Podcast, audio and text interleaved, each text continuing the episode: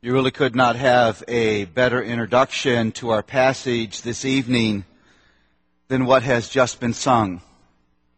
Lead me, O Lord, in thy righteousness. Make thy way plain before my face.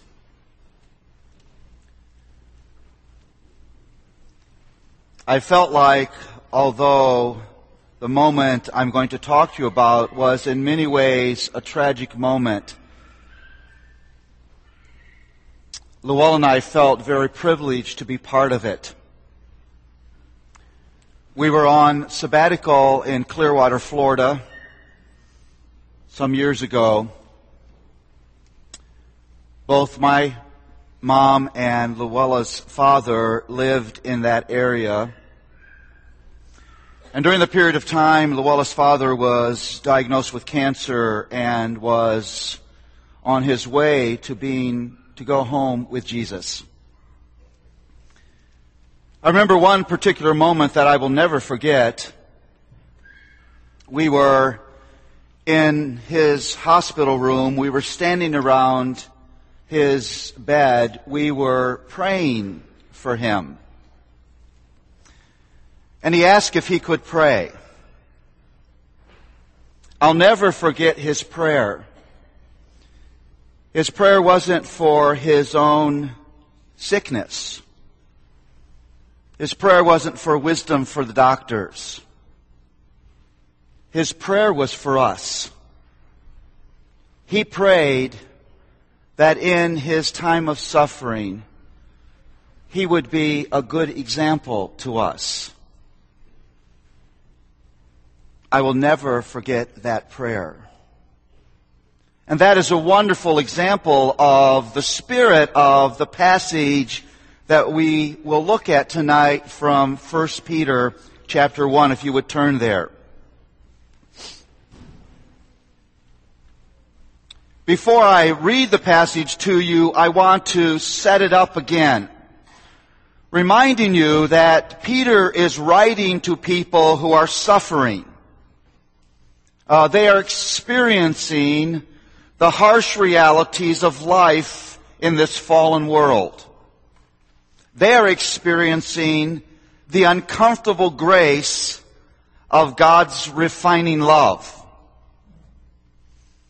And although 1 Peter is full of words of comfort, it's not just a letter of comfort.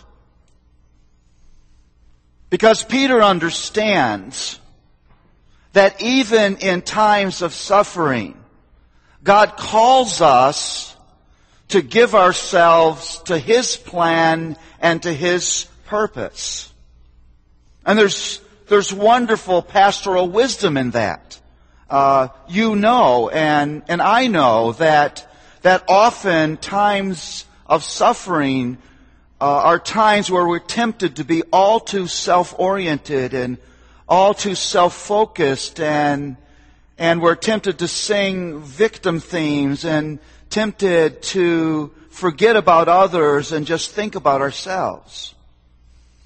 And so Peter is calling people away from that, because when you do that, you trouble your own trouble.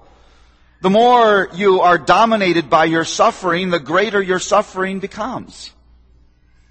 And so it's wise to call people beyond that, and to call them to participate even in times of suffering in the beautiful plan and purpose of God. That's not just a glory to God. That's just not good for the people that you will minister to. That's good for your soul. And so there's wonderful pastoral wisdom in this passage. And beginning with verse 13, Peter begins to lay out this way of living that has God's purpose in view. Yes, even in times of suffering. I've said these are more than just words of comfort. These are marching orders, and they really are. And you could say that the summary of all of this call is found there in verse 16. You shall be holy as I am holy. It's a call to holiness. And how is it that God demonstrates His holiness? Well, here's how. In everything He does. That's how.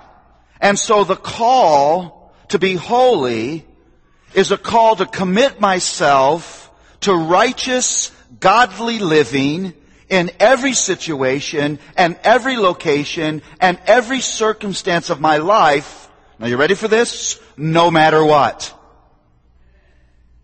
Difficulty doesn't change the game. Suffering doesn't change the game. This is not a call for moments when we experience particular blessing and comfort and ease. It's a call for every moment of our lives, and we need that call. Because we can be weak in our zeal. And as I said many times, fickle in our faith. And so this is a call to give yourself to God's purpose and God's plan, no matter what you're facing. Oh, may God work that in every heart in this room. May we love Him so fully. May we love Him so dearly. May we have such zeal to participate in His purposes that even in the darkest moments of life, we will not turn from them. May God in His grace plant that in your heart and mine. Now again, as your pastor, I have some sense of what some of you are facing. There's sickness among us. There are people who have faced loss in their lives. There are jobs that have ended. There are people facing financial difficulty. There are parents who are weeping for their children. There are young families dealing with the stress of raising their children. There are people facing financial difficulty, and the temptation is to settle for survival. This is a call to step way beyond survival. This is a call to give yourself even in want, even in weakness, even in difficulty to the plan of God.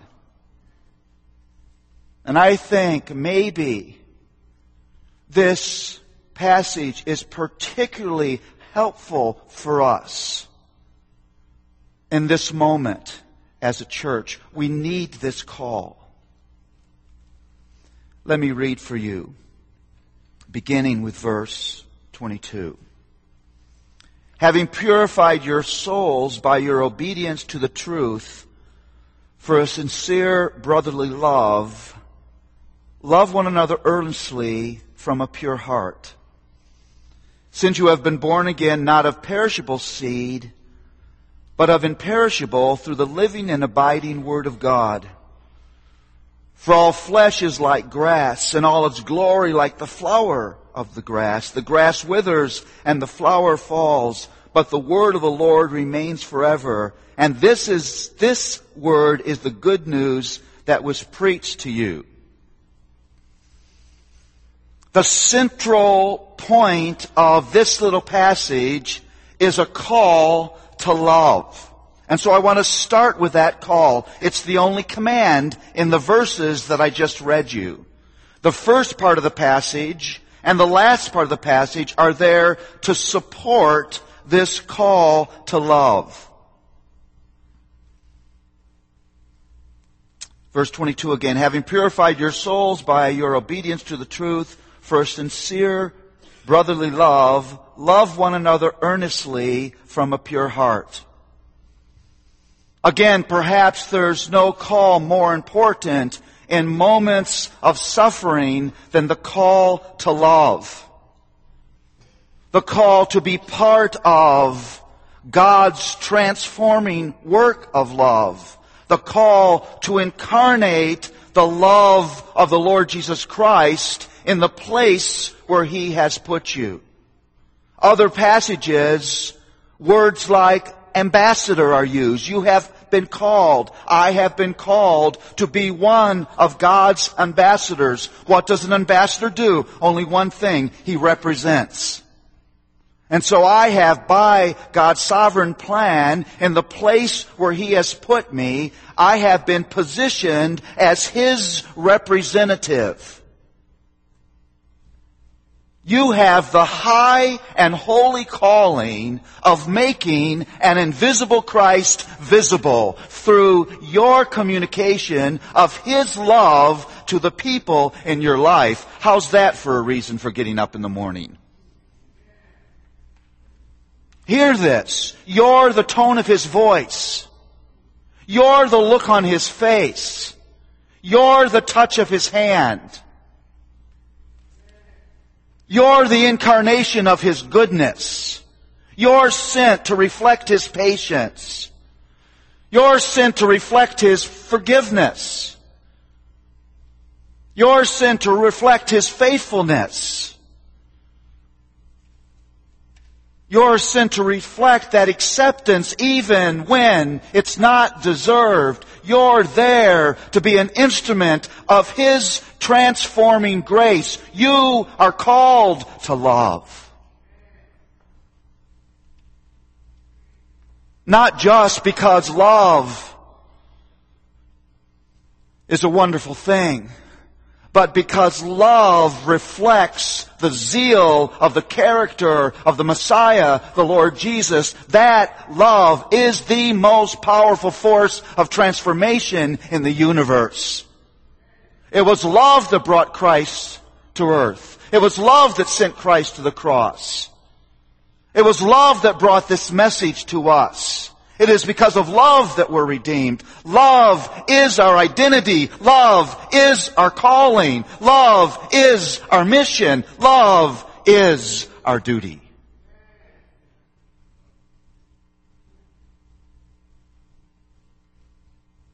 Now, is it your mission?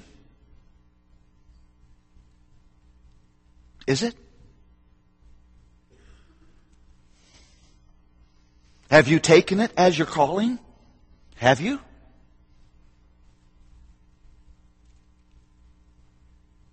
Did you leave a trail of empirical evidence last week that you are a person on a mission of Christ-revealing, Christ-like love? Well, that love is detailed for us here in four ways. First, it is to be sincere love. Again, this is way above sort of mannerly, cultural niceness that can have a whole lot of different motivations to it. This is something greater than flattery and sort of self-aggrandizing encouragement. You're doing that because you actually want something for this person. This is love that's born out of sincerity of heart. I have been loved. I am being loved. I will forever be loved. That is the joy of my life.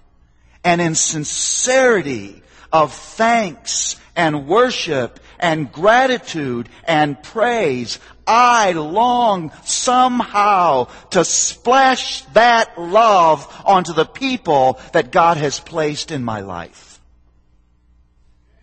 It's not an act. It's not a formalistic duty. It flows from sincerity of my heart, because I'm blown away with the majesty of the love that has been lavished on me. It's sincere. Second qualifier is the word brotherly. It's familial love. It's actually here, dare I say this, Philadelphia love. I don't get to mention that word, but it's actually there in the original. Now, I don't mean love like you find on the streets of Philadelphia.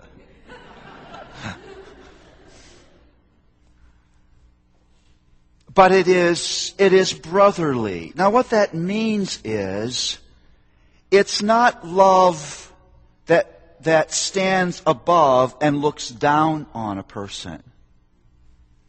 That sort of, I'm better than you, saccharine sort of pity.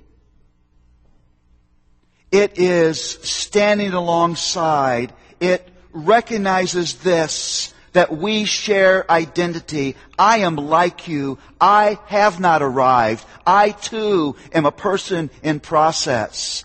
I stand in need of love, giving love. That's it. And everything I give, I need. Because I'm like you. I like to think of it this way. No matter how well known you are, no matter what great ministry God has given you, no matter what your position is in the body of Christ, hear this. Christ is the head of His body. Everything else is body.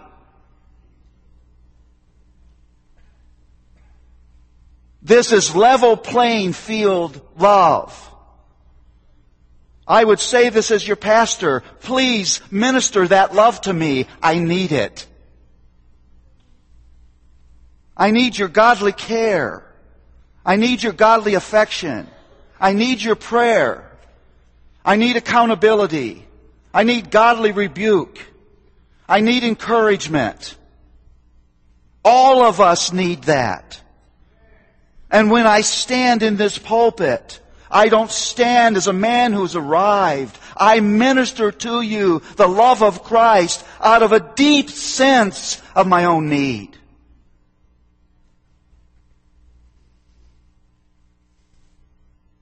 There are times during the week, as I'm holding these majestic truths in my hands, I feel so unworthy. I scan my life and feel like there are ways where I'm still such a poor example of the truth I adore. You see, the war's still going on for all of us. We're still living in this fallen world. We are still being sanctified by God's grace.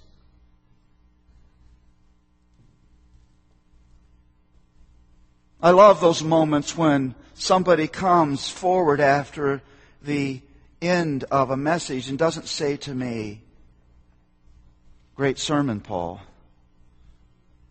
but says, "I'm praying for you." May God help us to have that kind of brotherly affection for one another.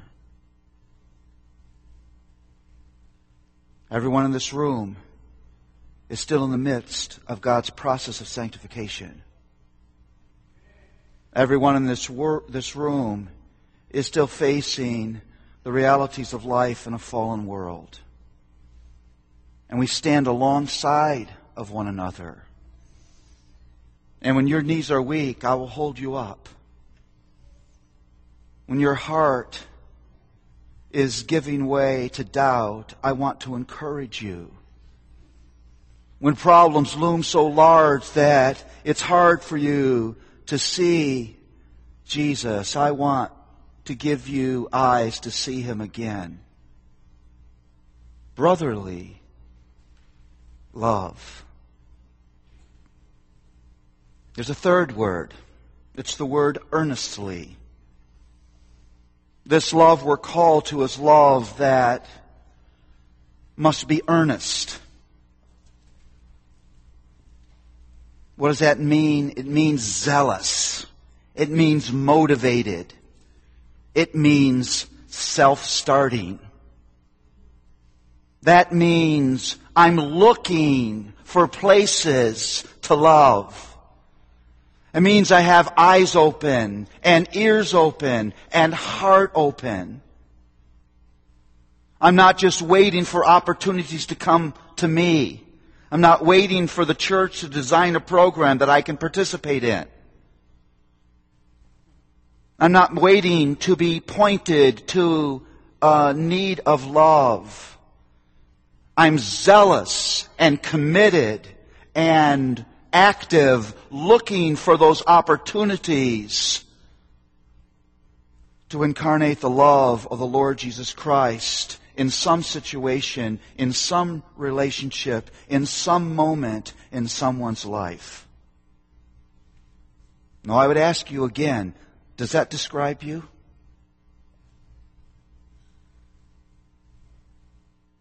Are you scanning the situations and relationships in which God has placed you, your community, your circle of relationships, your place of influence, looking for opportunities to love with the love of the Lord Jesus Christ? And then the final word, pure, from a pure heart. Sincere love, brotherly love, earnest love, love from a pure heart, love without mixed motives. I'm not loving you because I want something from you. I'm not loving you to grow in your favor, or to place you in my debt, or to be thought well of, or to be accepted, or to be respected.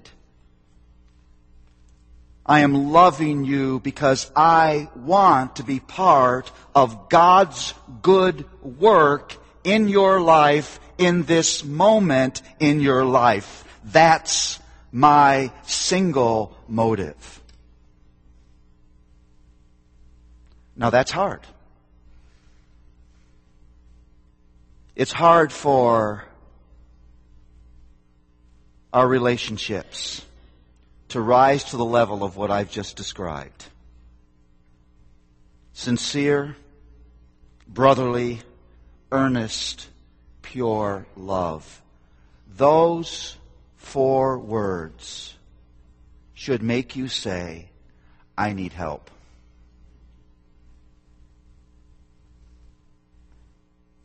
Because the motives of our hearts are still mixed.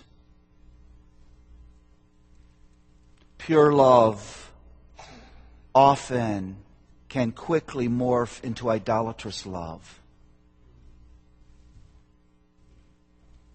And so this call to love should drive you to the cross of the love of the Lord Jesus Christ. And you and I should say, we don't always love, Lord, with that kind of sincerity. We don't always live with brotherly affection. We don't always have that kind of earnestness. We can get so into our own schedule, our own wants, and our own desires, our own plans and purposes that we forget what we've been called to. We can be so mixed of motive, oh Lord, won't you visit us? Won't you rescue us by your grace? Won't you forgive us for our self-centeredness? And won't you give us the heart to love in a way that honors you and a way that is good for your children?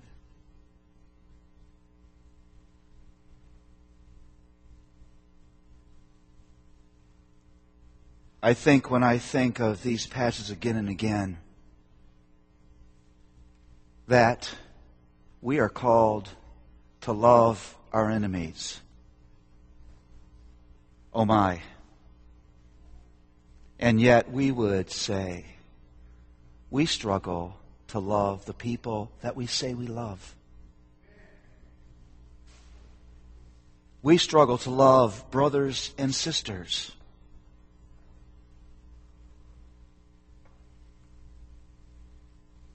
Oh, that God would work in our hearts by His grace, sincere, brotherly, earnest, pure love.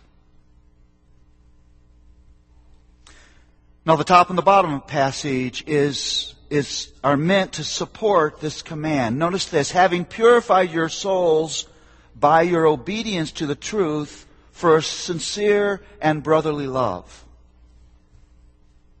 Now, what he's saying is, when you begin to give yourself to something bigger than yourself, when you give yourself in obedience to the plan and purpose of God, you clear the decks of your heart in order to be able to love.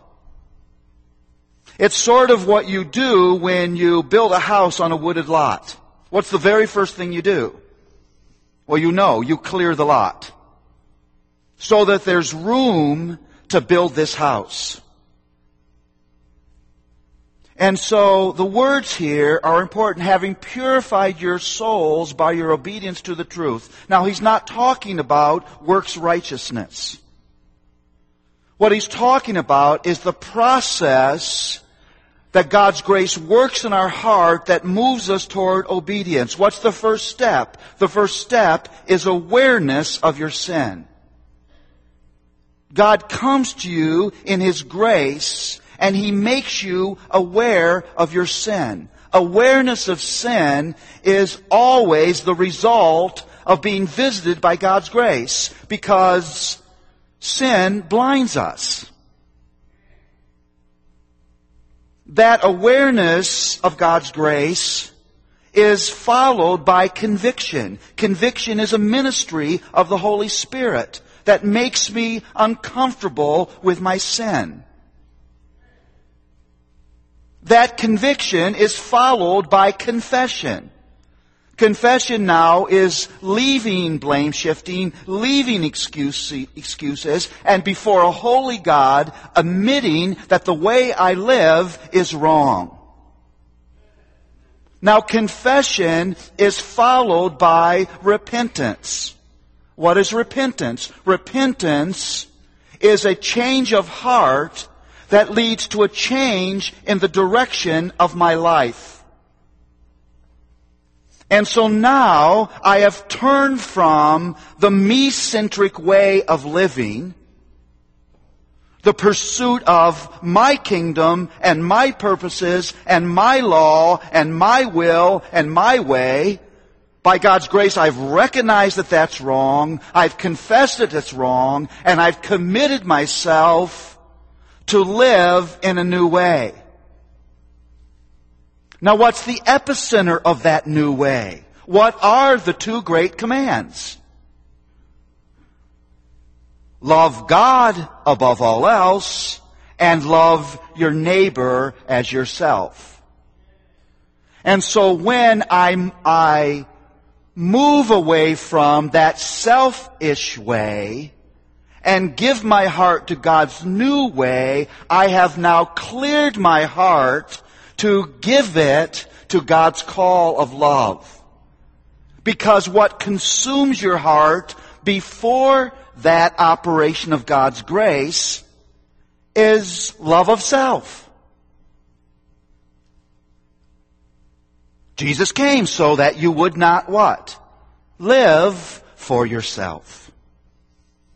And so actually what Peter is doing is reminding you of the work of grace in your heart. God's work of grace rescues you from your selfishness so that you are now ready, your heart has been cleansed and ready to love. And so what should your response be? Well, it's very easy. Love. Sincerely, in a Philadelphia way, earnestly with a pure heart. Now notice what he says at the end. Since you have been born again, not of perishable seed, but of imperishable, through the living and abiding Word of God. He says, don't you understand that an eternal seed of new life has been placed inside of you? You have not been connected to something that's temporary. You have been connected to something that's eternal. And the eternal seed of God, the eternal purpose of God, the new life that you've been given will not ever be quenched. So you don't have to worry. God has brought you into something that is eternal. You can rest in that fact and give yourself to God's plan and God's purposes. Now, how has that happened? Through God's living and abiding Word. That word living could actually be created life-giving. Eternally abiding Word. This Word remains forever. Now, why does he focus us on God's Word? Because life in the Word of God is a life of love. Jesus said, by this shall all men know that you are my disciples. How? By your love for one another.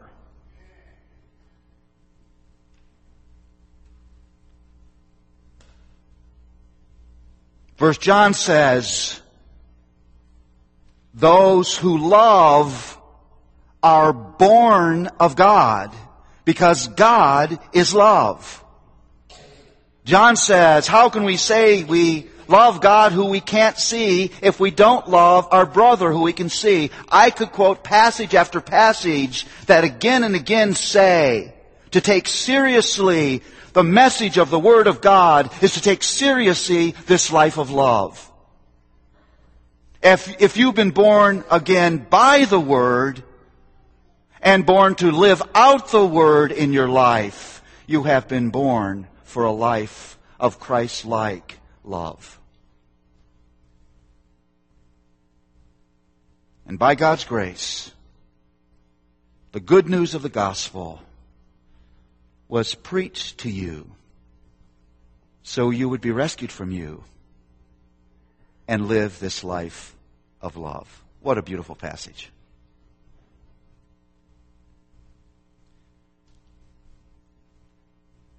What is our motivation? It's not just that there's need around us.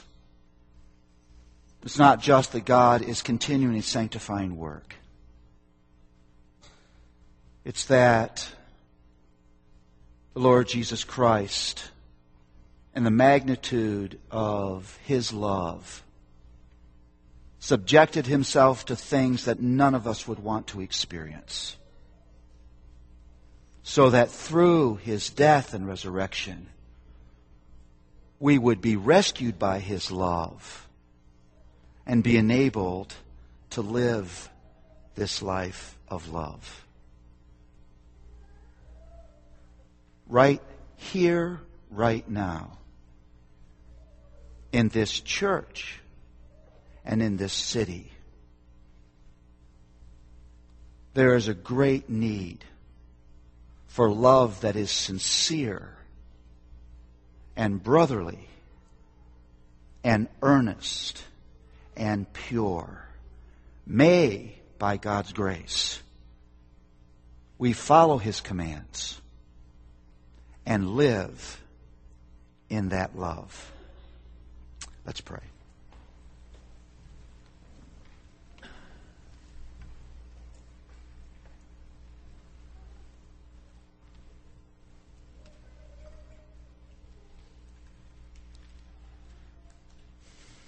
Lord, thank you again for the truth of your word.